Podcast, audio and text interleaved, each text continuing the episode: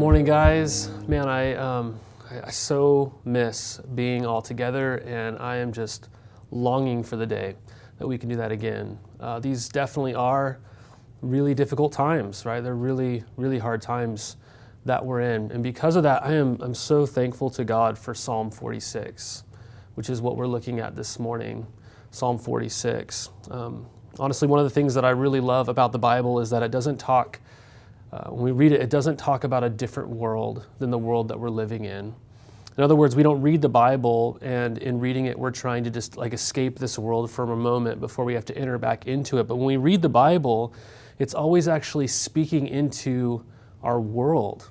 It's talking about our world. We, we find ourselves in maybe places of ease or in places of crisis. And the Bible speaks to all these places. And if there was ever a chapter in the Psalms that speaks to us in the midst of crisis, is Psalm 46. It's Psalm 46. And we clearly see that we are in the midst of crisis, aren't we? We're in the midst of crisis. I mean, maybe this morning you're feeling really weak. You know, you're feeling exposed. You're feeling alone. You're feeling out of control. You might feel anxious. You might just be angry and fearful. But God comes to you in this moment, you guys, to fix your eyes on reality, on what is real. This is not a moment of escape. This is a moment of reality. God doesn't come to us in Psalm 46 to take our eyes off of reality, but to place them on what is true, to fix our eyes on what's real. And in doing so, what God does for us this morning is He strengthens us and He comforts us. This is what He means to do. We could say that God is offering us food for the journey ahead or a pillow uh, to, you know, to, to lay our head at night. You know, He's offering us water in the midst of a desert. How so? Well, honestly, I think the English Puritan Matthew Henry uh, summed up Psalm 46 best when he said, This psalm encourages us to hope and trust in God and His power and providence and gracious presence with His church in the worst of times and directs us to give Him the glory of what He has done for us and what He will do. Guys, our psalm is broken up very clearly into these two different movements by this repeated refrain in verses 7 through 7 and 11 which says the Lord of hosts is with us the God of Jacob is our fortress. This is the repeated refrain that breaks up our psalm. And in the midst of this crisis, you guys, what God is speaking to us in Psalm 46 is this two things. That God, number one, that He is with us in the midst of our trouble. And number two, that he is God and we are not. That's what Psalm 46 is showing us. What is real in the midst of our crisis? That He is with us in the midst of our trouble. See that in verses 1 through 7, and that He is God and we are not. So let's look at this first thing that, first of all, He is with us in the midst of our trouble. Let's read this in verses 1 through 7. It says, God is our refuge and strength, a very present help in trouble. Therefore, we will not fear though the earth gives way, though the mountains be moved into the heart of the sea, though, the, though its waters roar and foam, though the mountains tremble at its swelling. There is a river whose streams make glad the city of God, the holy habitation of the Most High. God is in the midst of her. She shall not be moved. God will help her when morning dawns. The nations rage, the kingdoms totter. He utters his voice, the earth melts. The Lord of hosts is with us. The God of Jacob is our fortress. Uh, often, guys, in times of crisis, we get really pragmatic, don't we? we? We tend to just focus on what is. But what is? I mean, truly, what is?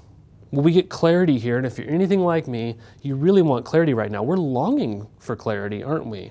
And we are given clarity here. The psalmist begins by telling us what is. Well, what is? He says, God is. These are the, the first two words in our psalm. God is. The psalmist starts with God, not his circumstances. As in moments of crisis, we truly want to face reality. If we truly want to face reality, we need to remember who God is and that He is. No matter what has happened, no matter what will happen, God is. He is. Every time we hear another news report, every time we hear about another loss of life, every time another job is lost, God is. He is. Okay, but who is He? Well, there's a lot of powerful images in these seven verses that are kind of contrasting God in the world, and they're describing these wonderful things about God. And so I kind of just want us to, to kind of meditatively kind of walk through these things. And the first thing that we see who God is is that God is our refuge and strength. Right? That's who God is. He is our refuge. This, this word refuge, it's a place of safety, you guys. It's, it's a place of security. In part, you can think of this picture here of God acting as a shelter. I don't know if you've ever been caught in a thunderstorm before, a massive thunderstorm, but um, man, I really I love thunderstorms. We like rarely ever get them here in Oregon, but growing up as a kid in Montana, we would get thunderstorms all the time, especially in late spring and throughout the hot summers.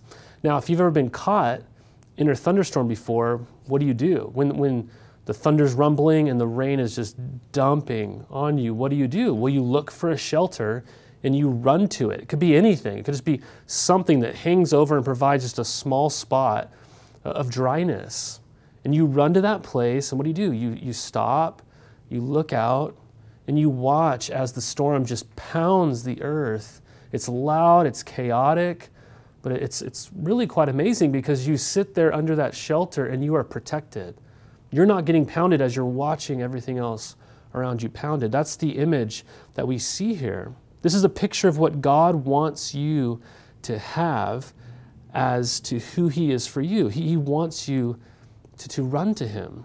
He is a refuge, a place that you run to and that you find security in. Further down in verse 7, we see a very similar image of who God is. What does it say? It says, He is our fortress.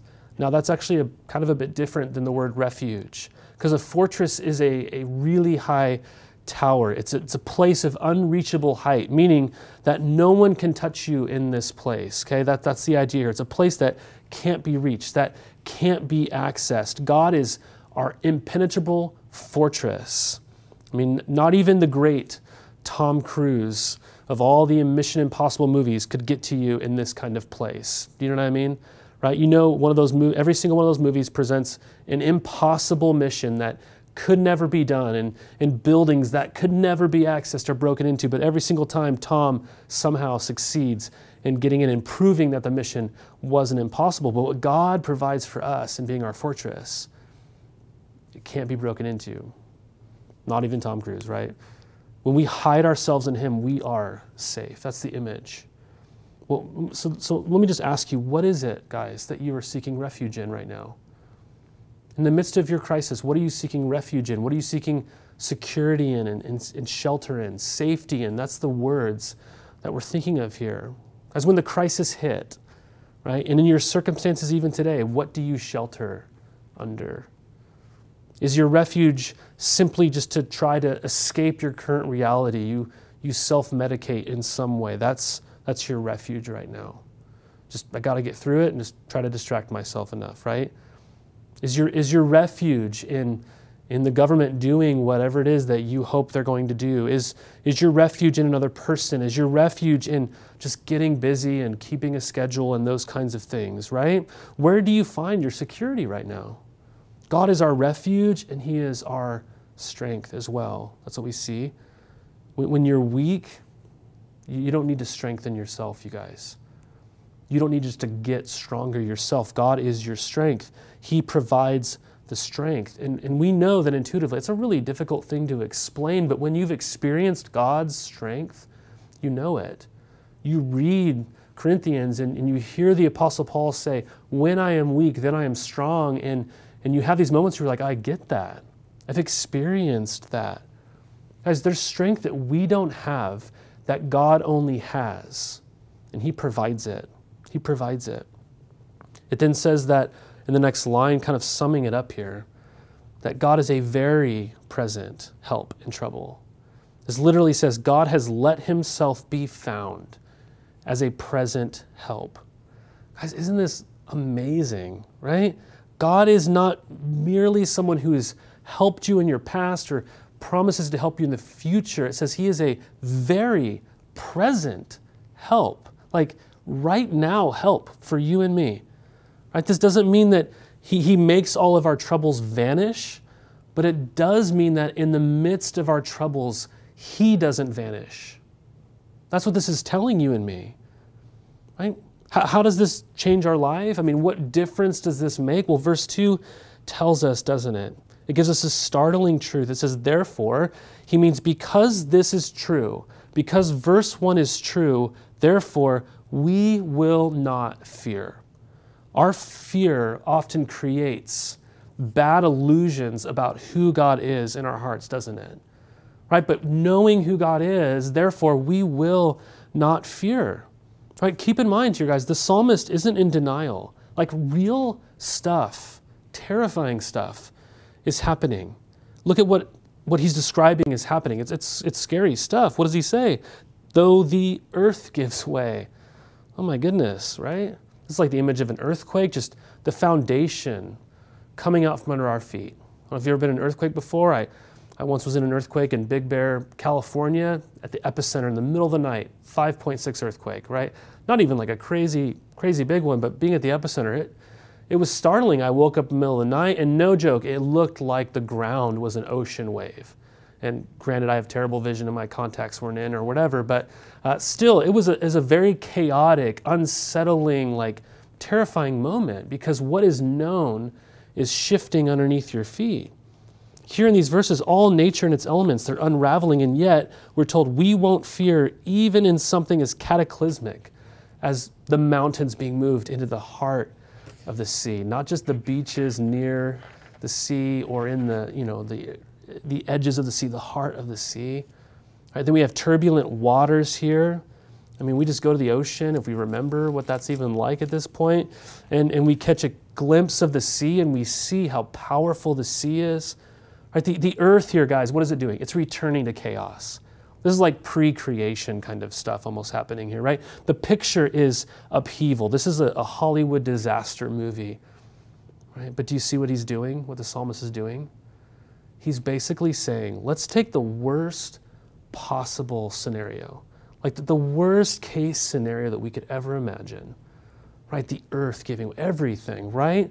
And, and then let's throw verse 1 into that situation. And, and whatever the most dreadful circumstances, let's just think about that with verse 1 thrown in there. And then let's say, therefore, though blank, right? Even if the worst things happen, we can say, God is our refuge. God is our refuge. Because the world that we live in, you guys, it's His creation, isn't it? Right? He is greater, isn't He? Nothing that happens in this world is ultimate, you guys. God is ultimate. See, when you believe verse 1, you can just fill in the blank after though. That therefore, though, fill in the blank, right? This would be a an exciting quiz for us to take today, right? I know you're tired of online school most likely, but this quiz can really change your life right now. So just, just fill in this blank, right? We will not fear though blank. If verse 1 is true, right? If verse 1 is true, and it is, but if it's true for you, we will not fear though blank. Though I lose my job, right? We will not fear though the economy just completely tanks we will not fear, though there is a global pandemic, right? We will not fear, even if death stares us in the face or the death of a loved one, right? The psalmist doesn't deny reality, he acknowledges reality. Guys, and we acknowledge reality. We mourn reality as well. We minister in reality, but we don't fear in the face of reality because of what verse 1 is telling us. There's even more to see here. The psalmist continues in verses 4 through 7 right? It talks about this, this earthly chaos in those first few verses, and now we see, starting in verse 6, that this is being matched with this political chaos. It's not just seas that are raging, says there are nations that are raging. Literally, this is violent, uncontrollable anger. That's what this means, which we're definitely seeing that, aren't we? Right? The kingdoms of the earth are also told as being tottering, right? Which is literally the, the word of being unsteady. Just imagine a really drunk person trying to walk. That's the image of what these kingdoms that seem so secure and powerful are turning into. So, in the psalmist's reality, not only is creation in chaos, but the powerful kingdoms and peoples of the earth are in chaos. Yet, in the midst of chaos, there is one who stands above all as someone who is forever stable, isn't he? Forever powerful, that no one can rival. And it's not even close, because as God utters his mere voice, and the earth melts. The earth melts. I mean, just think about throwing snow on like a wood stove. Just gone, right? The voice of God is like that heat. The earth is like the snow, right? This is a powerful image. Isn't this crazy that the voice of God, the one who created the world, can also bring it to nothing by his mere word? Right? This is hard for us, man, because our, our words control seemingly nothing, right? I mean, I am reminded of this all the time as I tell my kids to eat their dinner or get ready for bed or do anything. It's just, my words seem to mean nothing most of the time unless I'm telling them to eat ice cream or, or whatever it is, right? As do you see in the midst of it all, the chaos of the raging waters in verse 3 and the, the raging and the tottering of the kingdoms of the earth, what is secure? Well, it's God. And what else? It's, it's the city of God. Verse 4, we see it very secure. They, they don't experience chaotic waters within its walls, but there is told here a river with a bunch of streams running off of it. That's what we see here in verse 4, right? See, one of the greatest fears in the ancient cities was what we see in verses 4 through 5 not happening, that the water supply would be cut off because water was the source of life for cities to actually thrive. But here we find in the city of God unending streams that refresh and replenish God's people, even though there's chaos surrounding it.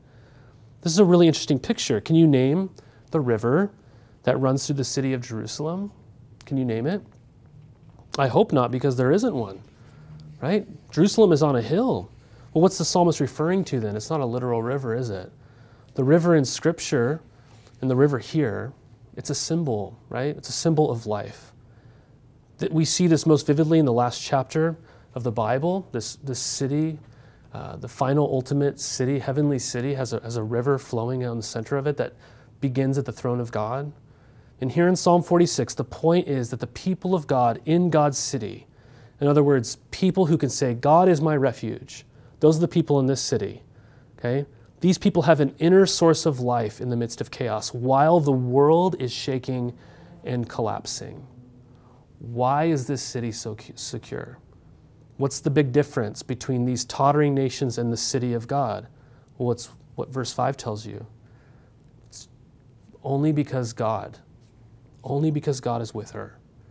God lives here. Just as He is in every single believer, God is with you in the midst of trouble. An exclamation point is even added here, right? We should be catching this theme. Verse 7 The God of hosts, the God of untold amounts of heavenly soldiers is with us. I, I kind of wonder if you're, you're feeling in this moment like God is distant from you. Right? You're feeling that?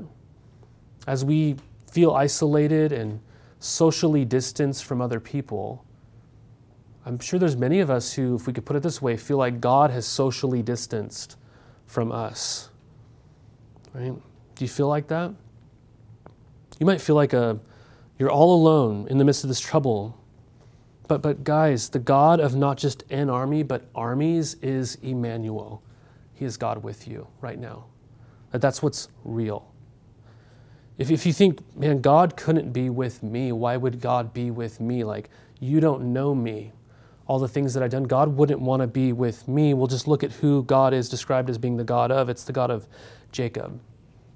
Man, if you know, if you're thinking of anyone in the Bible who God should not be with, Jacob would be at the top of that list or near the top of that list, wouldn't he? I mean, Jacob is the one known as the manipulator and the truth twister and the guy who fears people and not God. I mean, Jacob wasn't an outstanding, you know, heavenly citizen on this earth kind of idea. Guys, this is a word of grace. That's what this is. The God of limitless power is with you. The God who takes up sinful people like you and me and becomes our strength, He will never leave you and He will never forsake you. Guys, do you see that this whole section is a massive contrast? The mountains move, the city of God doesn't. The kingdoms rage and just totter. God is firm and He is stable. Do you see clearly what is real right now? Man, I, I apologize for all the illustrations about my kids, but to be honest, feels like they're the only human interaction I have these days. Anyways, um, our three-year-old daughter is um, is someone we, we call we call her our baby. We call her our baby, right? Because she is our baby. She's the youngest of our four kids, and all I do is mainly see her these days around her siblings, which are older and bigger than her, or in comparison to me and my wife, you know. So she looks and feels like a baby to us. But then when I look at photos of maybe uh, the Kinzer's newborn child or the Griffiths uh, newborn boy or when just our friends in Corvallis who had a baby this week, you know, when I see pictures of him, you know, and I'm holding Isla, I, I'm becoming more aware that I call her my baby and she is, but in contrast, I'm seeing more clearly what a real baby actually is. Do, you know, do you see what I'm saying here? Right? It's giving me that understanding. Right? God, you guys, God is our reality. He is our reality. And when you see Him as your reality, it gives definition to the things that you fear. It gives greater definition to the things that you fear we go, oh, that's a, that's a baby now. Yeah, I see that now. As we wake up every day of our lives right now to a lot of what ifs, don't we? We wake up with what if this happens? What if that happens? What if this, right? And this psalm is calling us to change our what ifs to even ifs. To where we don't go, what if this happens? What if this happens? We are being confronted here with reality that causes us to go, even if this happens, God is. Even if this happens, God still is. That's, that's the call here. We will not fear, though, fill in the blank. So, so we are facing crisis, and we don't face our circumstances with wishful thinking. As Christians, we don't face it with looking for the silver lining or just the bright side of life. We face crisis by trusting God and knowing that He is the ultimate reality. And as you trust Him through your tears or through your problems or your anxieties, we remember that God is with us in our trouble. And the final thing we see here, though, this morning is not only that God is with us in our trouble, but that God is God. And we are not.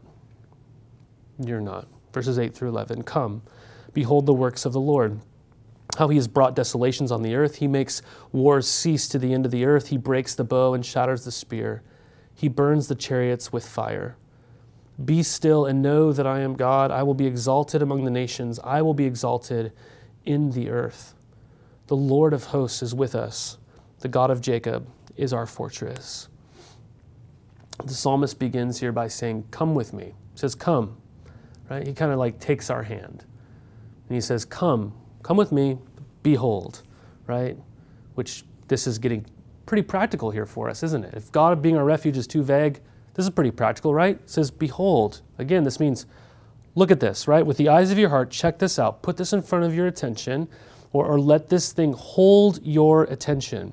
This word behold, you guys, is so important, and it means basically to look at something in depth long enough until you begin to understand the meaning of it.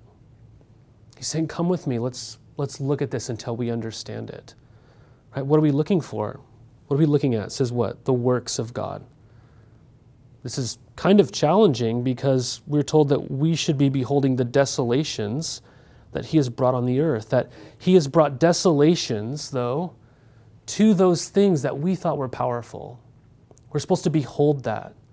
God's saving actions, things that were once powerful. The clearest example of this would be God's people in slavery in Egypt, whatever people thought were so powerful. Egypt, God proved was not. Right? There's a ton of examples like this all over our lives. Guys, God is actively at work in this fallen world. His hands have never been off the controls. He works out his plan for his eternal kingdom. Not only does he bring desolations, guys, But we're also told here that he makes wars cease all the way across this globe. The weaponry described here is the weaponry of the Old Testament, isn't it? Right? It's destroyed by God. Why? Because it's, it's no longer needed. He's working in the present world right now to bring about his truer and better world, where every tribe and tongue and nation gathers around the throne and worships his Son, Jesus Christ, worships the Son, worships his Christ, right? This is the way the place we're all headed to. We are beholding here in these verses peace that is coming because everything that wars against God's rule now, it will be removed. And God will fully and finally establish his kingdom of perfect peace where Jesus is exercising his sovereign rule. And in light of that, as we look back on his cross, his triumph through the cross and the empty grave, we can say right now, yes, the security of being in God's city, the security of being in his city, is that our king is the undisputed ruler of the universe. Right? We, we are beckoned here to come and behold what God has done and what God will do, to, to, to stare at this. It's like looking through an old photo album, right? Do you ever do that? You don't look through a photo album while you're on the run, right? You, you slow down, you sit down, and you, you open it up. Photos were those things back in the day you had to print and very material things. You know, we, we don't really do this much anymore. But old photo albums, you sit down and you, you flip through them and you, and you look at the pages.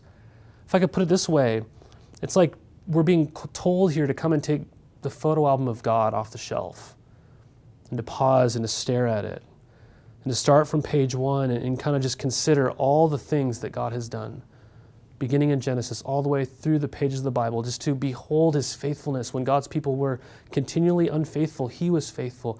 To just stare at his grace for all people and how he continually saves and saves and saves and saves. And ultimately, when we get to Jesus, we see the most extravagant grace and redemption as the Son of God Himself pours out His life on the cross in our place, enduring His wrath, so that you and I could be found in Him. Well, we're staring at this photo album as we go through, and then we get to pages where we actually begin to see ourselves included in that album. Right, we remember those times where we heard the good news of Jesus and we placed our faith, or those times that God clearly spoke to us or really freed us from something that once entangled us and, and kind of held us back, or we knew of His love or we knew of His grace, and we think about our baptism. We could go on, right? We walk down memory lane with God. That's what this is calling you to do. But then I begin to look ahead in the photo album, and I don't just find empty pages there, you guys. We, we find a very clear picture at the end of this photo album that's already done. Look at the, look at the final photos. It sums it up in verse 10 and says what? It says, Be still and know that I am God. This verse can be translated, Lay down your arms. Be still and know that I'm God. Lay down your arms. In other words, stop pretending that you are God. Stop pretending that you are God and that you should rule the world. Let God be God and recognize that He is. Right? This is the final photo in the album, right? This, this, this album of this world in crisis. What's going to be the end result? What's that final picture? God will be exalted. Where? in all the earth. That earth that's described as being in a complete upheaval earlier in our psalm. He will be exalted among the nations as well. What nations? Those nations that are described in our psalm as tottering and raging. God will be exalted everywhere, right? There will be no where in the world, right, where God will not be exalted. He will be exalted in Gresham, you guys. He will be exalted in this place. It will happen. Like just just think about that. Right? He will be glorified. I mean, isn't this glorious? Isn't it liberating to know that you don't have to be God? It is so liberating to know that I don't have to be God. I don't have to rule the world. I don't have to have all the answers. Whether in the realm of human affairs or in governing of nations or in dealing with all the problems of this life and this fallen world, God is God and He gives His people refreshment vitality to go out into the world as His agents of His love and His grace. That's our call. God is at work right now in our affairs to establish his eternal kingdom. There is a day that's coming, right? That, that's, a, that's a day that's coming. But right now, we live in this world that is fallen, isn't it? Where we are experiencing the effects of our sin, we are experiencing suffering, and we're reminded of the mortality and the fragility that we experience in these moments. Right, this is the future day, but right now, you and I, we, we talk to each other, and, and rightfully so, we say, man, I feel, I feel really weak, don't I? I feel really weak. There's a lot of pain. There's a lot of suffering. I don't know about you guys, but I think it's really important in these times to consider what's really maybe going on, that our weakness is being experienced not in vain. I mean, just, just consider Jesus. Remember the story he tells in Luke chapter 13 when he talks about the, the 18 people who died when the Tower of Siloam fell and collapsed upon them. And people were trying to pin Jesus down and get him to say things that were trying to, you know, back him into a corner. And this is what he said. He says, Do you think that these people were more guilty than all the others living in Jerusalem? Is that why they died? He says, No. I tell you, no. Un- but unless you repent, you too will perish. Jesus takes a picture of suffering and he says, The purpose of this right now is not to condemn these men as if they'd sinned, but to say, Look at our mortality, look at your weakness have you repented? What Jesus is saying is that at these moments of suffering, it reminds us of our mortality in order that we would repent. Repent of what? Well, trying to play God in our lives. That, that's exactly what sin is, isn't it? I mean, it's, it's when I reject God and I say, I am going to live however I want. I decide I'm in control. And in these moments of crisis, you and I, guys, we feel our mortality. We see our inability to control things. And our response is either to be still and know that God is God and I am not, or I can get really angry. I can rage, just like the nations. Do, do you realize how our anger is almost always because we feel out of control, because our plans are being frustrated? As we, we know that control is an illusion, isn't it? Right? It's, it's, it's birthed from a desire deep down of us wanting to be God and control everything. And this is the heart of sin. And so we must realize that even in a moment like ours, worse than a virus pandemic, you guys, we have a, a sin pandemic. And if we think that a global pandemic is the ultimate crisis, we will be mistaken when we get to that last day, the end of that photo album, and we realize that the ultimate crisis will pale in comparison to these ones on that last day when the disaster scenario becomes real, the book of Isaiah tells us that people will call out that and ask that rocks would fall on them and hide them from the wrath of God. But oh my goodness, you guys, there is another refuge that you and I can take refuge in on that last day other than rocks. Right? God has come near nearer than you and I could ever dream or imagine. God has taken on flesh in Jesus, and He has known the suffering, the tottering, the raging, the darkness, the trouble of this world, and He's taken it head on. He has. He's embraced the sin and the suffering of this world, not just so that He would bring an end to this world, but so that when the final crisis he faces us, we would find ourselves hidden in Him in order that we would be with Him in His new world. As this psalm is doing something very clearly to us. It's directing our eyes toward the crisis on the last day, when all the kingdoms will totter and fall, when all the kingdoms of this world will become the kingdoms under the rule of our great God and Savior, Jesus Christ. And He will reign forever and ever. Right, there's only one city that lasts forever, and that's the city that comes down from above. There's only one shelter. There's only one refuge to fly to from the righteous wrath of God. There's only one tower of hope. There's only one sure refuge that you've run into Christ and that you hide yourself in Him on that last day. As in, on that last day, we will see what incredible Savior we have. And in looking ahead and seeing what an incredible Savior we will have, we know that we have that incredible Savior today. We have that same refuge now. So, right now, in our lesser moments of crisis, we have an invitation to do what? Verse 11 find him as our fortress, to realize that he is God and he will be exalted.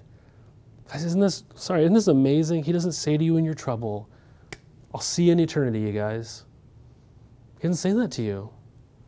He doesn't say, That's where I'll be with you. No, he's, he's with you now in your trouble to protect you, give you strength, and to deliver you. So, what are you beholding these days? Are you, are you taking the psalmist's hand as he extends it with, to you and, and, and walking with him to behold the works of God? I don't know about you, but I, I, I love driving around Gresham and those moments where you turn the corner and all of a sudden you just you like see Mount Hood right there in, in all of its glory. It just seems to pop out of nowhere. And especially early on when I moved here, I would just kind of be taken away by its grandeur and beauty and um, it would be the only thing I could see, you know, it's, it's the only thing I could focus on. And so um, I was trying to focus on the road, but really, you know, the mountains just, it's right there. I remember even one day I, it, was, it was just such a beautiful scene and I was at a stoplight and so I took a picture with my phone of it. And, and later on I was looking at that photo and it was pretty interesting because as I looked at that photo, I was like, man, all I could seem to see in the photo were the power lines. All I could seem to see was the buildings and the cars, and I was like, yeah, it's a pretty bad photo. I just deleted it. But it was really interesting because in the moment, I didn't see the power lines. I didn't see the buildings. I didn't, I didn't see the cars. I mean, I, I did, but you know what I mean. Right? All I was focused on was the mountain, even though those things were there. I wasn't denying reality, but I was beholding something else. I was beholding something else. Guys, in crisis, we, we behold God. We, we, we come and behold God. And as we behold Him, we run to Him as our refuge. Martin Luther endured a lot of hardship in his life. And when he would endure hardship and face troubled times, he would often turn to his friend Philip, Philip Melanchthon and he would say, Philip, let's sing Psalm 46. Said, Philip, let us sing forth the 46th Psalm. And they would. Every time they faced hardship, they go, let's, let's, let's sing that psalm. Let's do that. Why? Because they're wanting to press themselves into the reality of what is real. What is real. He's the, the man who wrote the famous hymn, A Mighty Fortress is Our God, which we sang together in our living rooms this morning. Are you singing this psalm right now in this season? Are you, are you feeling overwhelmed and out of control? Then sing this psalm. Right? It's talking about what's real. We, we face reality in light of this truth. We don't escape it, we, we thrive in it. There is a river in your soul that springs up into the midst of this drought that we find ourselves in. I mean, if you haven't really given your heart to God in this way, I bet this morning you're really thirsty, aren't you? And your thirst is manifesting itself in different ways, whether it's fear or despair or anger. It's like, it's like if, when you haven't drank water in a while and then you just catch a little sip of the water, you begin to realize how dehydrated you are and how thirsty you are, and you guzzle down the whole glass, or maybe you fill it up and pound another glass of water, that kind of thing. Right, we do that again and again. Just the taste of water reveals my dehydration. As this morning Jesus says to you and I, as we taste this psalm. It says, If anyone is thirsty, come to me. Hide yourself in me. Let me end by giving us this morning this benediction. It's my prayer for us as a church. It, it's from Colossians chapter 3. It says, If then you've been raised with Christ, seek the things that are above, where Christ is, seated at the right hand of God. Set your minds on things that are above, not on things that are on earth. For you have died and your life is hidden with Christ in God. And when Christ, who is your life, appears, then you also will appear with him in glory. Guys, may we be people who always remember that God is, that He is our refuge and strength and a very present help in your trouble right now. I pray we would run to Him this day and every day.